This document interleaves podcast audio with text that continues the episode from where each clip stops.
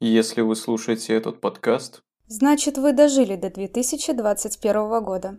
Поздравляем! с праздниками, как говорится. Привет всем, это Неучи, меня зовут Денис. Меня по-прежнему зовут Оля. И мы решили сделать такой приятный спецвыпуск про книги и фильмы, которые нам понравились в этом ужасном 2020 году. Слава богу, что он прошел, и мы встретились уже в новом году.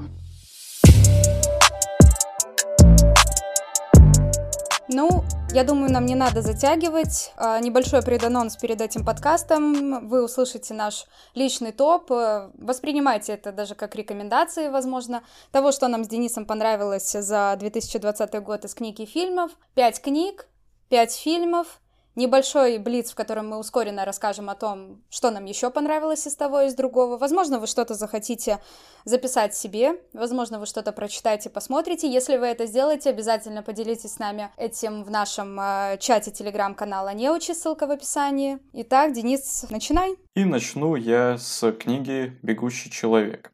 Написал ее Стивен Кинг, но написал под э, псевдонимом Ричард Бахман. Как оказалось, он достаточно долгое время стеснялся этого произведения, хотя могу точно сказать, что стесняться просто не нужно было. Книга рассказывает нам об обычном работяге, который в будущем попал в достаточно сложную ситуацию, где нужно было спасать свою семью и маленькую дочь, у которой были проблемы со здоровьем. И он решает пойти на реалити-шоу, где ему предстоит все время, по-моему, там около месяца, выживать. То есть э, задача э, организаторов этого шоу найти его, ну и, скорее всего, убить. Но книга в первую очередь э, не об этом. То есть это, я бы сказал, социальный протест против капиталистического общества с, скажем так, с тенденциями к реалити и ток-шоу. Это такая а, сатира на действительность, в которой мы тоже отчасти сейчас находимся. То есть, если вспомнить, допустим, количество стримеров, э, которые там ударяли девушек за последние несколько лет, то можно составить еще один топ, о котором можно записать еще один подкаст. Поэтому читать «Бегущего человека» нужно. Это очень динамическое произведение. Динамичное. Почему? Получается, вначале тебя вводят в курс дела, что происходит в этом мире, почему так, но все так обрывками и с призмы восприятия главного героя. Но затем, э, где-то ближе к, наверное, к одной четвертой книге, ты начинаешь понимать, что здесь что-то не так. Что-то вот в этом всем не до конца вяжется. И эту книгу я очень ценю за то, что она создает атмосферу. И это э, редкая ситуация, потому что многие книги, они сами по себе хороши, но они не создают никакой такой вот особой атмосферы. В «Бегущем человеке» она есть. И это называется саспенс. То есть нагнетается, нагнетается, нагнетается, а потом начинается мощная динамика, в которой ты э, как будто сам бежишь с главным героем от преследователей, пытаешься спасти себя, спасти семью и выйти из этой игры победителем. И, конечно же, в конце абсолютно неожиданный финал, не буду спойлерить какой, но вас ситуация удивит. Как бы последняя часть книги – это такой большущий удар э, в челюсть читателю. Ага, ты вот уже понял, что вроде бы все, а нет, не все. И, конечно, да, то есть и Стивен Кинг, э, нек- с некоторыми из его произведений я знаком, но конкретно это выделяется тем, что это просто реально хороший такой боевик, который перенесен на книгу и который заставляет твой адреналин просто подскакивать. Ну, как и давление. Ну, ты интриган, конечно, касательно вот концовки. Ну, насчет Стивена Кинга поддержу. На самом деле, Лично от меня сейчас будет рекомендация, это оно. Я думаю, что здесь э, даже не стоит э, вдаваться в подробности. Я уверена, что большая часть людей, которые нас э, сейчас слушают, знают э, или читали, или смотрели экранизации. Неважно, что это были за экранизации 80-х годов того века или современные экранизации этой книги. Собственно, благодаря именно экранизациям э, я и познакомилась. Мне очень сильно в первую очередь меня, конечно, зацепили сами актеры, и уже после этого, впечатлившись, я решила, что нет, я точно обязана посмотреть, что это был за первоисточник и прочитать его. А, книга, оно была написана и выпущена, вот первая ее публикация была в 1986 году, и в ней 1245 страниц. Это первое, что может вас оттолкнуть. Она действительно толстенная, у меня была печатная вот физическая версия, которую я взяла в библиотеке.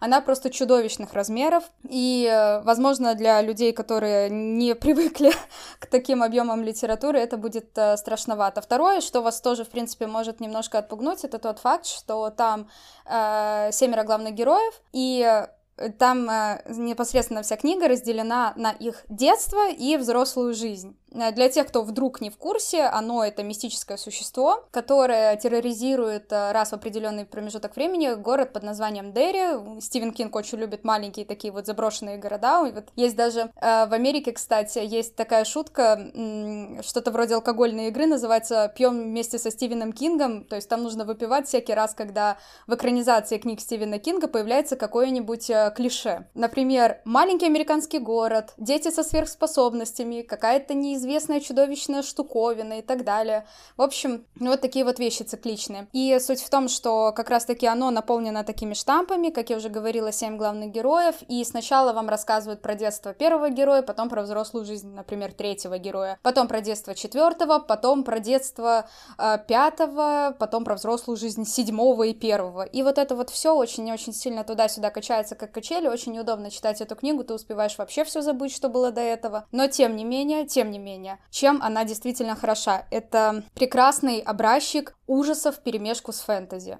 Вот э, что, что хорошо у, Сти- у Стивена Кинга получается, это как раз-таки, как ты правильно сказал, нагнетание атмосферы. Тяжелая, гнетущая атмосфера, люди, самое главное, у него очень хорошо прописаны как дети, так и взрослые. Это, это просто настоящие люди, без каких-то приукрас. У них есть свои проблемы, у них есть свои потребности, они сталкиваются с какими-то тяжелыми моментами. Они умеют предавать, они умеют любить, радоваться. У него прекрасно написанные персонажи, и, если честно, я отчасти собой горжусь, что я смогла в итоге осилить эту книгу, и э, я была действительно э, счастлива, когда ее читала. Плакала несколько раз, без спойлеров почему, но тем не менее умудрилась поплакать даже. И вообще, в принципе, спасибо этому человеку за то, что он подарил этому миру такое произведение. Очень сильно советую осилить ее, правда. Ну, что я могу сказать? Трудно быть богом. Книга братьев Стругацких с одноименным названием про, про мир будущего, в котором люди разделились. Э, основная цивилизация Земли стала таким прогрессивным обществом интеллектуалов, науки и развития. И это общество старается найти такие же общества на других планетах и находит Э, на другой планете. Я не помню, честно, название, это все детали абсолютно, потому что в книгах я стараюсь уловить какие-то идеи, мысли, и, возможно, у меня просто плохая память, кто его знает. Э, в общем, книга рассказывает о том, как э, тайна это общество развитых людей пытается повлиять на цивилизацию, которая застряла примерно в средневековье. То есть они где-то вот еще чуть-чуть и уже будет эпоха Возрождения, но еще средневековье. Главный вопрос звучит в самом названии. То есть э, трудно ли быть Богом? Что это значит? Можно ли на что-то влиять? Действительно ли может э, такая концепция, как Бог, э, повлиять на человеческое общество на любой из стадий развития? Эм, не буду говорить, к какому выводу пришел я. Нужно читать книгу, смотреть концовку, пытаться оценивать, что же произошло и почему так, но абсолютно рекомендую каждому к прочтению именно эту книгу Стругацких, потому что она достаточно понятная, это странно прозвучит, но, допустим, такие произведения, как «Понедельник начинается в субботу» или Другое произведение, которое я посоветую в Блице, это книги, которые, ну вот, не всегда можно что-то в них уловить до конца. То есть ты в целом понимаешь, что произошло, почему это произошло, какие идеи и мысли были у авторов, но все равно остается значительная часть непостижимого. В то время как «Трудно быть Богом» — это сплошной трактат, сплошные размышления о том, что было бы, даже, даже так можно сказать, что было бы, если бы на нашу планету подселили вот эту вот развитую цивилизацию, цивилизацию, которая пыталась бы нас научить быть лучше, быть эффективнее, лучше относиться друг к другу. Не факт, что такие меры помогли бы нам стать лучше, чем мы есть сейчас. К вопросу на самом деле о Боге и что он, в принципе, там задумал, и нужен ли он в настоящем мире как единица. Благие знамения — это моя следующая рекомендация. Книга Терри Пратчета и Нила Геймана выпущена в 1990 году. 512 страниц абсолютного великолепия. Идеальный просто английский юмор. Это тот восторг, который вы можете действительно испытать, прочитав только подобную литературу, написанную действительно мастодонтами вот этого самого английского юмора. Он может быть кому-то непонятен, он может быть для вас какой-то слишком специфический и так далее, но я была просто в абсолютнейшем восторге. На протяжении э, всей книги происходит буквально вся, вся книга происходит буквально в течение э, семи э, дней или около того, и суть заключается в том, что ангелу и э, демону нужно вместе сработаться, чтобы остановить апокалипсис, запланированный Богом. Вернее, они думают, что он запланирован непосредственно Богом, ангельской канцелярией, адом, да кем угодно, в принципе. Параллельно рассказывается история мальчика, который непосредственно является наследником ада, будем это так говорить, опять-таки без спойлеров, э, и нескольких весьма специфических, но очень интересных личностей, которые в итоге в конце непосредственно объединяются против э, этого же самого апокалипсиса. Честно, читать э, эту книгу стоит как минимум ради вот этого вот великолепного юмора, великолепных описаний. Сразу же скажу тем, кто, возможно, ее решит читать. Самая восхитительная, пожалуй, лично для меня сцена — это демон, едущий в горящей машине. Что бы это ни значило. Вот когда прочитаете, тогда поймете но демон, едущий в горячей машине, это просто нечто. И обязательно если вдруг решите прочитать, после этого очень сильно советую обратиться к экранизации этой книги. Так, так уж вышло, что э, сам Терри Пратчет, он не дожил до экранизации, до вот этого мини-сериала, который был выпущен в 2019 году, хотя он всегда хотел увидеть эту экранизацию. И уже после его смерти Нил Гейман, его соавтор по книге, решил, что э, нужно отдать дань уважения э, Терри Пратчету и выступил в роли сценариста э, сериала. Именно поэтому это тот случай, когда экранизация не посрамила оригинал. Действительно, в этом сериале всего 6 серий, каждая идет буквально около часа. Она восхитительно снята, в главных ролях Майкл Шин Дэвид Теннант, потрясающие просто британские актеры.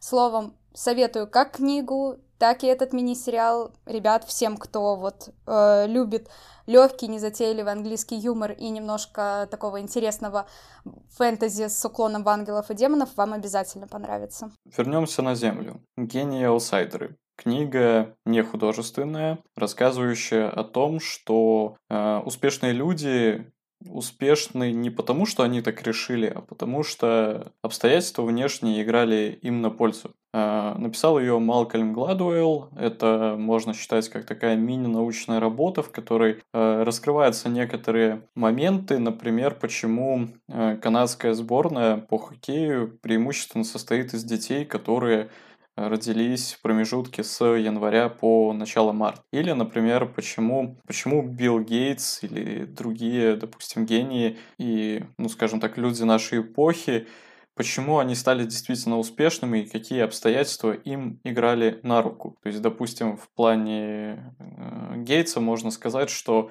во-первых, это достаточно обеспеченная семья, и, во-вторых, э, скажем так, странное стечение обстоятельств, что у Билла была просто великолепная возможность э, нарабатывать свои часы в компьютерном деле. Причем колоссальное количество часов он мог наработать, в то время как многие другие люди просто не имели доступа к компьютерам. Потому что на тот момент э, эм, компьютер это была не просто система, вот, которая стоит у вас там на столе в виде такого маленького кейсика, а целые комнаты. И очень много рассказывается о правиле 10 тысяч часов. Если вы не знали, это такая закономерность, которая гласит, что наработав 10 тысяч часов, ты станешь мастером абсолютно любом деле. Мастером не гением, но мастером. То есть ты будешь это уметь хорошо делать. И вот эта мысль про 10 тысяч шагов, о, не шагов, а 10 тысяч часов, ну, шаги тоже полезно считать. вот эти 10 тысяч часов, вот эта мысль, она сквозит э, просто через всю книгу, и автор всячески пытается доказать. Книгу советую читать тем, кто думает, что он там адский неудачник, и у него ничего не выходит, а у других выходит.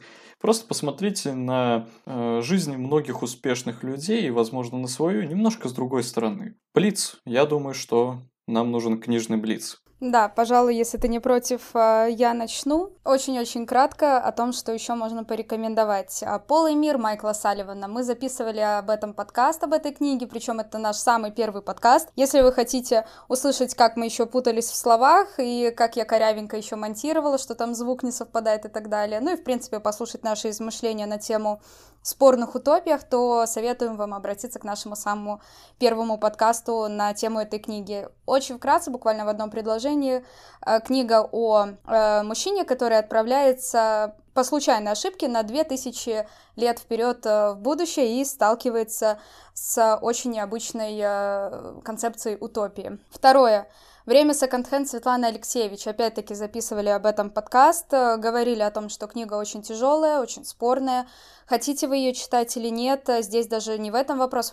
Вопрос в том, сможете ли вы ее дочитать до конца из-за того, что это уже не просто художественная литература, это книга-интервью с участниками того периода, когда происходил развал Советского Союза момент перестройки, как люди это все воспринимали, с какими трудностями сталкивались. Сразу предупреждаем, лучше сначала послушайте наш подкаст, прежде чем ее начинать читать. Возможно, вы поймете в процессе восприятия вот этой всей информации, что эта книга будет не для вас, и она чересчур тяжелая. И третья такая рекомендация весьма специфическая, сразу хочу предупредить. Э, книга Бекки Албертали «Саймон и программа Homo sapiens». Э, это очень легкая такая школьная комедия о положении, романтическая весьма книга, но сразу предупреждаю, романтика там не традиционная. Для людей сразу, которые после этого решили выключить наш подкаст, ваше право, не буду никак оправдываться и не буду никак выражать свое мнение на этот счет. Это просто книга для тех, кто не против читать подобное, кто не против таких отношений, кто хочет что-то очень легкое, незамысловатое. В целом история про парня, чьи переписки личные э, вскрыли и начали его шантажировать. Каким образом он выходит из всей этой ситуации, каким образом он в процессе знакомится с новыми людьми, и как он э, пытается построить заново дружбу с теми, кто его предал. Весьма спорная концепция строить дружбу с людьми, которые тебя уже один раз кинули, но тем не менее очень все хорошо и интересно обыгрывается. «Литка на склоне» — это произведение братьев Стругацких, э, о котором я уже говорил, что понять его мне кажется, в целом невозможно. Это аллюзия на социальное общество советского времени, но, к сожалению, я нахожу отсылки и в современной Беларуси. Э, почему я нахожу эти отсылки, можно узнать подробнее также подкасте про книгу Алексеевича «Время секонд-хенд», но если вы не готовы к такому серьезному и местами зубодробительному чтиву, как «Время секонд-хенд», предлагаю знакомиться с улиткой на склоне, найдете много чего интересного. И два произведения Агаты Кристи «Гениальная женщина», которая создала гениальные детективы. И кроме традиционных там убийства в Восточном экспрессе и э, 10 негритят, обязательно попробуйте убийство Роджера Экрейда и убийство по алфавиту. Почитайте, можете прямо вот подряд, залпом, вы точно не разочаруетесь. А убийство Роджера Экрейда это роман, ну, точнее не роман, а детектив с просто гениальной развязкой. Это один из лучших детективов, которые в целом можно было прочитать, даже в современном мире. Это он создал такой маленький поджанр. Ну а теперь посоветуем фильмы. Пожалуй, здесь начну уже я, и сразу хочу э, отметить, что у меня был весьма непростой год, поэтому я старалась э, смотреть что-нибудь максимально легкое, приятное и мотивирующее. Этим обусловлено целых две позиции из рекомендаций моих. Первая — это «Прекрасная эпоха». Как и многие другие фильмы, которые мне нравятся, его я посмотрела благодаря своему хорошему приятелю. Воланд, привет, если вдруг ты это слушаешь. Фильм 2019 года, производства Франции и Бельгии, Бельгия. Главных героев э, играют Даниэль Той, Гийом Кане. И фильм э, на самом деле просто потрясающий в том смысле, что меня редко какое произведение заставляет э, так плакать в концовке, но это было очень сильно. Если очень вкратце, то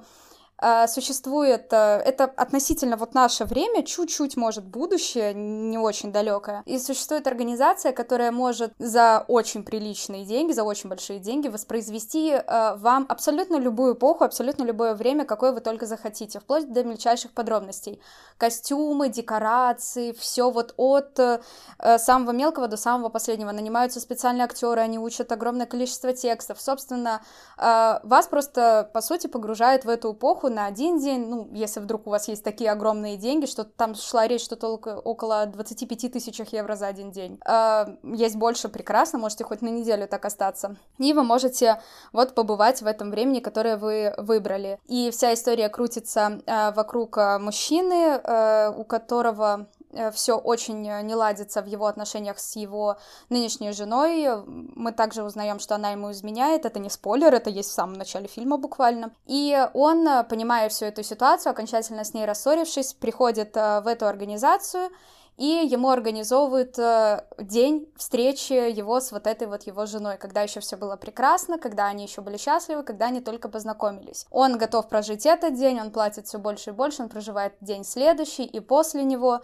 и актриса, которая внутри этого фильма, получается, играет его жену, настолько сильно похожа на нее, что он постепенно начинает влюбляться в нее. И уже только спустя какое-то время он постепенно начинает выплывать из этого состояния, чтобы вернуться э, в свою реальную жизнь и понять, что любить э, свое прошлое — это весьма спорная идея. Словом, этот фильм э, очень легкий, э, легкий, но при этом э, это такая приятная Э, для души драма. Она очень, он очень интересный, он очень специфический, опять-таки из-за того, что он э, не похож на фильмы, которые снимают, допустим, в Америке или в России. В любом случае, если вдруг вы его захотите посмотреть, э, я вам гарантирую, что вы не пожалеете, если вы приверженец вот примерно таких жанрах. Особенно, если вдруг решите, обязательно потом обратитесь в наш чат неучей и ответьте на такой вопрос, я его хочу прямо сейчас поставить. Если бы у вас была возможность организовать вот эту вот эпоху, вот этот вот период времени, в который, в который вас бы погрузили. Вот есть у вас эти деньги, и у вас есть возможность прожить один день из любого периода времени. Какой бы момент вы выбрали и почему? Настало время для поистине темных дел. «Маяк». Фильм с Робертом Паттинсоном и Уильямом Дефо, который вышел в 2019 году и который сейчас будет камень в огород кинопоиска. Не единственный, кстати, но на кинопоиске этот фильм имеет оценку 7,1 балл. Моя личная оценка этому фильму, фильму 10 баллов. Почему? Во-первых, мне кажется, я не знаток кино, на должном уровне и даже не киноман. Но такого фильма я просто не видел. Мне не с чем его сравнивать. Это такое произведение, которое настолько непонятное, настолько непостижимое и настолько при этом а, стильное, красивое, что просто хочется его еще раз пересмотреть. Хотя я его смотрел в кинотеатре в полном таком погружении, а зал был пустой, это было вот в начале года, еще все равно никто толком серьезно не относился к коронавирусу и, кстати, к этому фильму. Но я считаю это шедевр, и Роберт Паттинсон в очередной раз на самом деле подтвердил, что он не актер одной роли, что его талант безграничен, и э, сыграть Бэтмена у него точно получится. О чем фильм, если вкратце? Фильм о том, как э, молодой человек, который, мягко говоря, не определился в жизни и все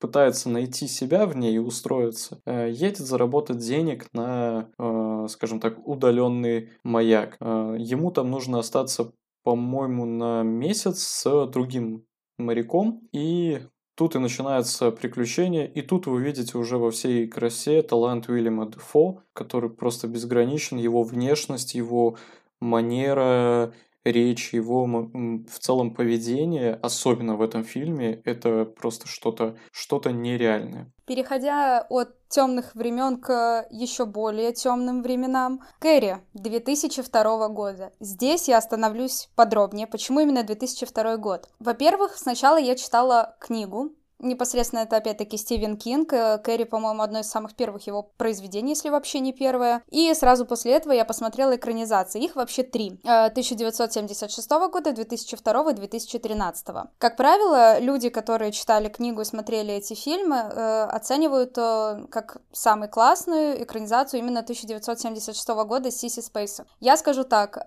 мне ее было смотреть немножко тяжеловато, потому что фильм выглядит действительно устаревшим. Вот э, насколько я все равно люблю стилистику вот там, не знаю, 80-х, 90-х, 70-х и так далее, он выглядит действительно устаревшим. Там есть э, графика 3D, 3D-графон, как я его называю в таких ситуациях. И на самом деле он очень сильно мешает э, восприятию. 2002 года экранизация с Анджелой Бейтис мне понравилась больше всего, хотя бы потому, что они позволили себе немножко отступить э, от э, изначального сценария, прописанного в книге, и сделали немножко другую концовку. Как минимум это уже удивляет, это работает как неожиданный сюжетный поворот, и это действительно здорово. Мне очень понравилась непосредственно сама героиня в исполнении именно этой актрисы, а, и вайб вот этого вот начала двухтысячных, э, я его очень ценю и очень люблю. И экранизация 2013 года, которая называется на самом деле не Кэрри, а телекинез, но имеется в виду непосредственно Кэрри с Хлоей Морец и Джулианой Мур. Джулиана Мур, кстати, вне всяких э, моментов, она и заслуживает отдельной похвалы своего Оскара «Прекрасная женщина». Вот Хлоя Морец именно как Кэрри абсолютно не вписалась в эту роль, к сожалению. Она очаровательная, она милая, и в других фильмах, возможно, она себя проявляет намного лучше, но именно в этой э, истории она себя как Кэрри не показала. Для тех, кто, возможно, не в курсе, Кэрри — это книга и фильмы непосредственно о э, девушке, которая воспитана очень строгой э, матерью, религиозной фанатичкой, которая ее всяческими способами удерживает от познания этого мира, от познания себя как девушки и так далее. И с непосредственно у главной героини у Кэрри проявляются телекинетические способности, которые она пускает э, не во благо, а во вред э, тем людям, которые над ней издевались за ее странность и внешность. Тяжелая, на самом деле, по-своему история, особенно для людей, которые сталкивались, возможно, с травлей в школе или в университете, которые э, видели и проходили через сложные отношения со своими родителями. Однако, если уж на то пошло, если вдруг вы любите ужасы и не переживаете вот очень глубоко такие э, серьезные моменты из детства, могу вам абсолютно спокойно рекомендовать эту историю как бойкий, интересный э, классический даже в какой-то степени ужастик по Кингу, вечером вам отлично он зайдет под э, ужин. Там нет ничего такого, что испортило бы вам аппетит. Ну что ж, от ужасов вымышленных вернемся к ужасам настоящим.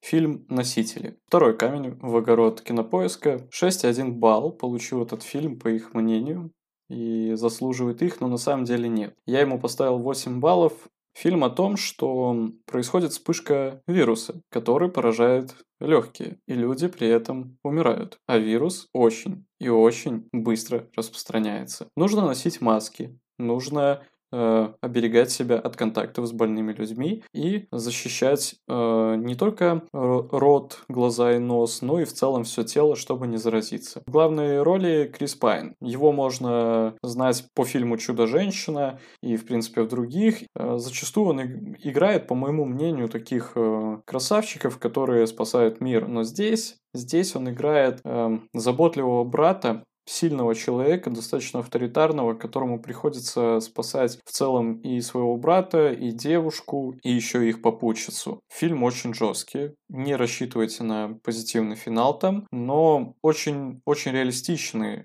фильм, в котором э, сквозит мысль, которую нам сейчас в целом пытаются донести.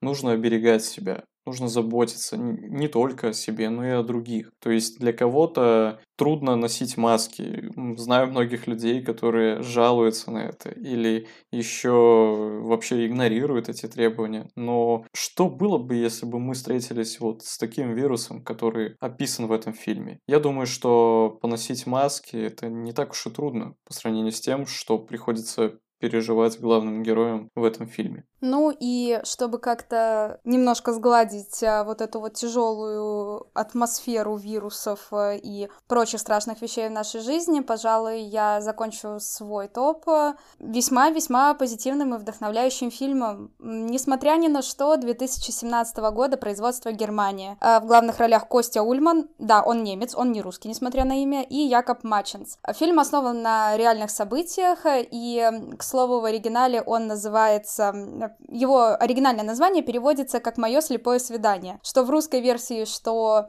вот в таком дословном переводе есть такая вот небольшая ирония и шутка над самой ситуацией в фильме. Дело в том, что это история о юноше, который мечтает попасть в отельный бизнес, работать в отеле, открыть свой отель и далее-далее по списку, но есть у него одна проблема. У него прогрессирующее заболевание, которое полностью отнимает его зрение. Он фактически слеп. У него получается в итоге добиться места на стажировке в шикарном немецком отеле, и вместе с множеством э, других парней и девушек он постепенно проходит проходит эту стажировку, пытаясь скрыть свое заболевание, потому что понимает, что э, человек, работающий э, в отеле, не может э, быть слепым. Ему просто вот физически будет невозможно работать. В процессе его недуг э, вскрывается несколькими персонажами, однако вместо того, чтобы доложить на него, они всячески ему помогают э, э, справляться со, со всеми этими задачами. Самое главное, они не делают за него его работу, они просто помогают ему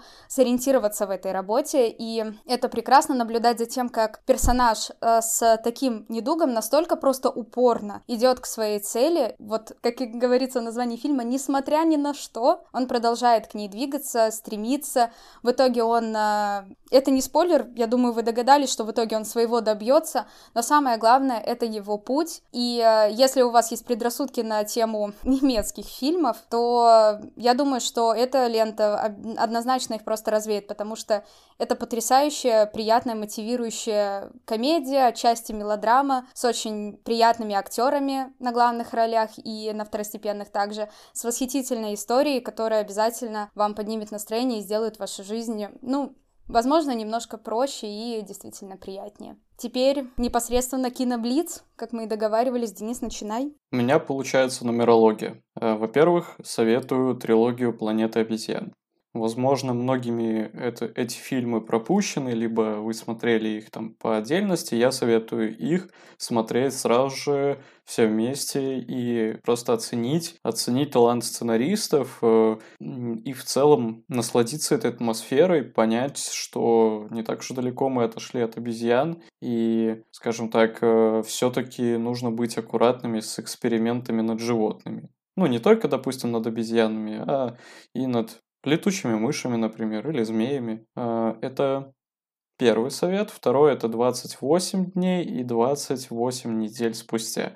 Тоже нужно смотреть два фильма одновременно, тоже про вирусы. У меня какая-то вирусная тематика получилась в этом подкасте. Фильмы супер крутые по атмосфере, крутая музыка, крутые актеры, крутой сюжет, все крутое нужно смотреть. И последний фильм про войну 1917. Он вышел, по-моему, в 19 году. Э, фильм достаточно интересный, и сюжет интересный, и съемка велась там одним кадром, то есть, скажем так, режиссеры запарились. Э, но если сравнивать его, конечно, с другими фильмами на похожую тематику, он немножко отстает. Допустим, «Спасти рядового Райана» будет посильнее, но эти фильмы в целом можно сравнивать друг с другом. Поэтому, если вы не готовы к чему-то, ну, без эйджизма скажу, старому, то смотрите 1917. Личный э, блиц от меня будет э, намного проще и легче по атмосферу, чем версия Дениса, потому что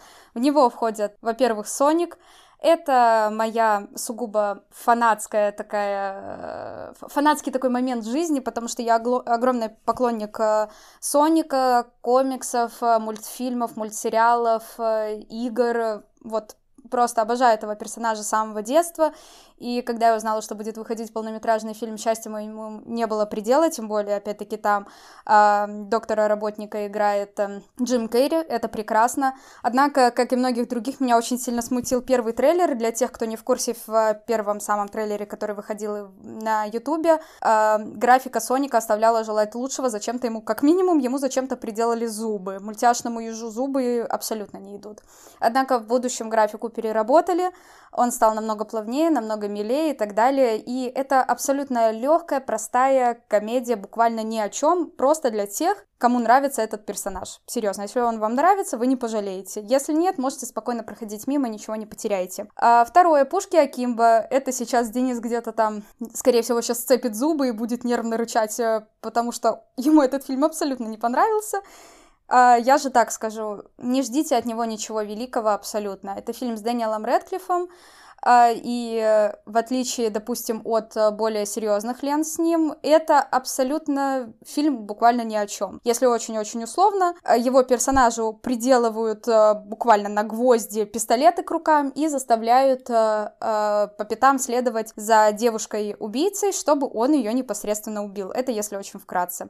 Фильм глупый, местами даже очень не смешной, но тем не менее он настолько яркий и эффектный, что его можно посмотреть просто, чтобы впечатлиться тому, как это все снято. И э, я так скажу, это тот случай, когда я фильм еще люблю за его музыкальное сопровождение. Я считаю, что музыка в нем просто восхитительная, особенно музыкальная тема релизин — это нечто. Правда, отдельно можете себе потом просто в плейлист скачать. Еще раз, не ждите от него ничего великого. Если вам хочется разгрузить мозги и посмотреть на яркую, прикольную картинку с бегающими человечками на ней, то это однозначно ваш фильм. И последнее, это, опять-таки, такая чисто фанатская рекомендация, «Темный дворецкий. Книга Атлантики». Это полнометражный фильм, снятый э, по одноименной японской манге. Э, и если вдруг вы не любите аниме в принципе, то попробуйте все-таки дать ему шанс, именно с помощью этого сериала. Если не будете читать мангу, то хотя бы сериал посмотрите или хотя бы этот полнометражный фильм. Я искренне советую вам его от себя, просто потому что история в нем простая, но очень при этом закрученная, интересная, с... Э, рисовка сама просто потрясающая, музыка великолепная. Опять-таки, если вкратце, история про викторианскую Англию, 19 век, э, история 13-летнего графа, у которого есть свое поместье, который при этом лишился своих родителей, э, и его непосредственно Дворецкого, который весь себя настолько идеальный, что закрадывается подозрение, что он не человек, собственно. Он и не является человеком. Сама полнометражка книга Атлантики рассказывает определенную историю из э, периода э, манги про аллюзию на Титаник, как персонажи отправляются в плавание и что происходит непосредственно на этом корабле. Если вдруг вы хотите попробовать все-таки дать шанс аниме, или вы еще, или вы любите аниме, но еще не смотрели именно Дворецкого, огромная моя рекомендация — попробуйте. Честно, вам обязательно понравится, я ручаюсь. И за сим наши блицы, наши топы подходят к концу. Мы рассказывали о тех произведениях, которые нравятся лично нам. Они отличаются друг от друга. На то это и вкусовщина. Поэтому не обессудьте. Хотите, попробуйте, не хотите, просто поделитесь в таком случае, что нравится вам в нашем чатике неучей в телеграм-канале. Да, еще раз с праздниками. Ждите наш подкаст, вторую часть про планирование и сервисы для него. И хороших праздников. Хорошо проведите время, отдохните и зарядитесь на следующий год. Всем большое спасибо и всем пока.